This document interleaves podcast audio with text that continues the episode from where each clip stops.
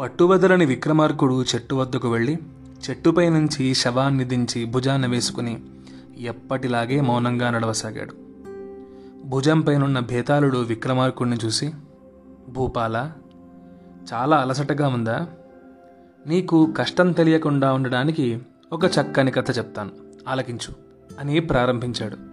పూర్వము ధర్మదత్తుడు అనే వైశ్య యువకుడొకడు హర్షపూరి అనే గ్రామం నుండి తన గృహానికి వెళ్ళే మార్గంలో ఒక సరోవర తీరంలో బడలిక తీరడానికి విశ్రమించాడు.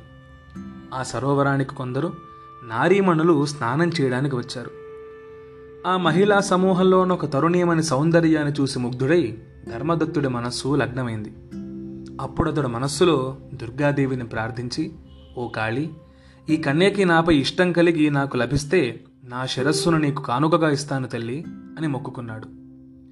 ఆ కనియ స్నానానంతరం తన గృహానికి పయనమై వెళ్తుండగా ధర్మదత్తుడు తన వెంట వెళ్ళి తన ఇష్టాన్ని తెలుపగా ఆమె కూడా తను ఇష్టపడుతుందని తెలుసుకొని ఎంతో ఆనందించి ధర్మదత్తుడు తిరిగి ఇంటికి వెళ్ళి తన తల్లిదండ్రులకు ఆ కన్య గురించి తెలియజేసి చూసి రమ్మని చెప్తాడు. వారు వెళ్ళి ఆ కనియ తల్లిదండ్రులతో మాట్లాడి ధర్మదత్తుడికి ఆ కనియనిచ్చి పరిణయం చేయడానికి అంగీకరింపజేశారు. ఒక శుభముహూర్తాన ధర్మదత్తుడు ఆ కన్యని పెళ్ళి చేసుకుని సుఖంగా ఉన్నాడు. ఇలా ఉండగా ఒకరోజు ధర్మదత్తుడి బావమరిది తన సోదరిని మరిదిని తీసుకుని వెళ్ళటానికి వచ్చి ధర్మదత్తుడి తల్లిదండ్రుల సమ్మతిని పొంది హర్షపురికి బయలుదేరారు. ఆ ముగ్గురు వెళ్ళే మార్గంలో ఒక కాళికాదేవి ఆలయం కనిపించగా ఆ సమీపంలో బడలిక తీరడానికి అక్కడ విశ్రమించారు. ధర్మదత్తుడు కాళికాదేవి ఆలయం చూసి మునుపు తన మనస్సులో మొక్కుకున్న మొక్కు గుర్తుకు రాగా భార్యను మరిదిని విడిచి ఆలయానికి వెళ్ళి దేవిని ప్రార్థించి తన శిరస్సును ఖండించుకున్నాడు. ధర్మదత్తుడి రాకకే ఎదురు చూసి ఎంతకీ రాకపోయేసరికి అతనిని పిలుద్దామని ధర్మదత్తుడి మరిది ఆలయంలో కడుగు పెట్టగానే అక్కడ తెగిపడి ఉన్న తన బావ శిరస్సు చూసి దుఃఖించి అయ్యో నా సోదరికి ఎలా చెప్పాలి? ఒకవేళ నేను చెప్పిన మాటలు విని నమ్మక నన్నే దోషిగా చూస్తే ఆ అనుమానం నేను భరించలేను. దానికన్నా నేను కూడా మరణించడమే మంచిది అని మనసులో నిశ్చయించుకొని తన శిరస్సును ఖండించుకున్నాడు. ఆ ఇద్దరి రాకకై చూసి ఎంతకీ రాకపోయేసరికి ధర్మదత్తుడి భార్య కూడా ఆలయంలోకి ప్రవేశించి మృతులయ్యున్న భర్తని సోదరుణ్ణి చూసి దుఃఖించి తాను కూడా మరణించడానికి సిద్ధం కాగా వెంటనే కాళికాదేవి సాక్షాత్కరించి కుమారి నీ సాహసానికి మెచ్చి నీకు వరమివ్వదలిచితిని.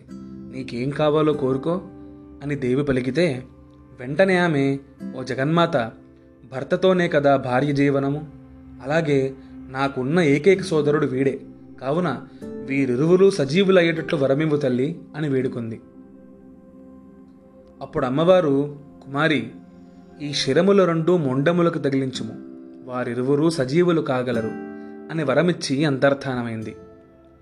ఆ కన్య అమ్మవారి వరానికి చాలా ఆనందించింది. కానీ ఆ సంతోషంలో తొందరపడి సోదరుడి శరీరానికి భర్త శిరస్సును భర్త శరీరానికి సోదరుడి శిరస్సును కలపగా వారు సజీవులయ్యారు. అది చూసిన ఆమె దిగ్భ్రాంతి చెందింది. ఓ విక్రమార్క భూపాల ఈ కథ వింటివి కదా. వీరిద్దరిలో ఎవరిని ఆమె భర్తగా స్వీకరించాలో చెప్పుము? తెలిసి కూడా చెప్పకపోతే నీ శిరస్సు వెయ్యి వక్కలగును అంటాడు భేతాళుడు. అప్పుడు విక్రమార్కుడు భేతాళ మనుష్యుని అంగాలలో ఉత్తమమైనది ప్రధానమైనది శిరస్సు. కాబట్టి ఆమె భర్త శిరస్సు ఏ శరీరానికి ఉందో అతడే ఆమె భర్తగా అంగీకరించాలి అని చెప్పిన వెంటనే భేతాళుడు అతని భుజాన్ని జారి మళ్ళీ వటవృక్షం చేరి తలకిందులుగా వేలాడుతూ ఉంటాడు.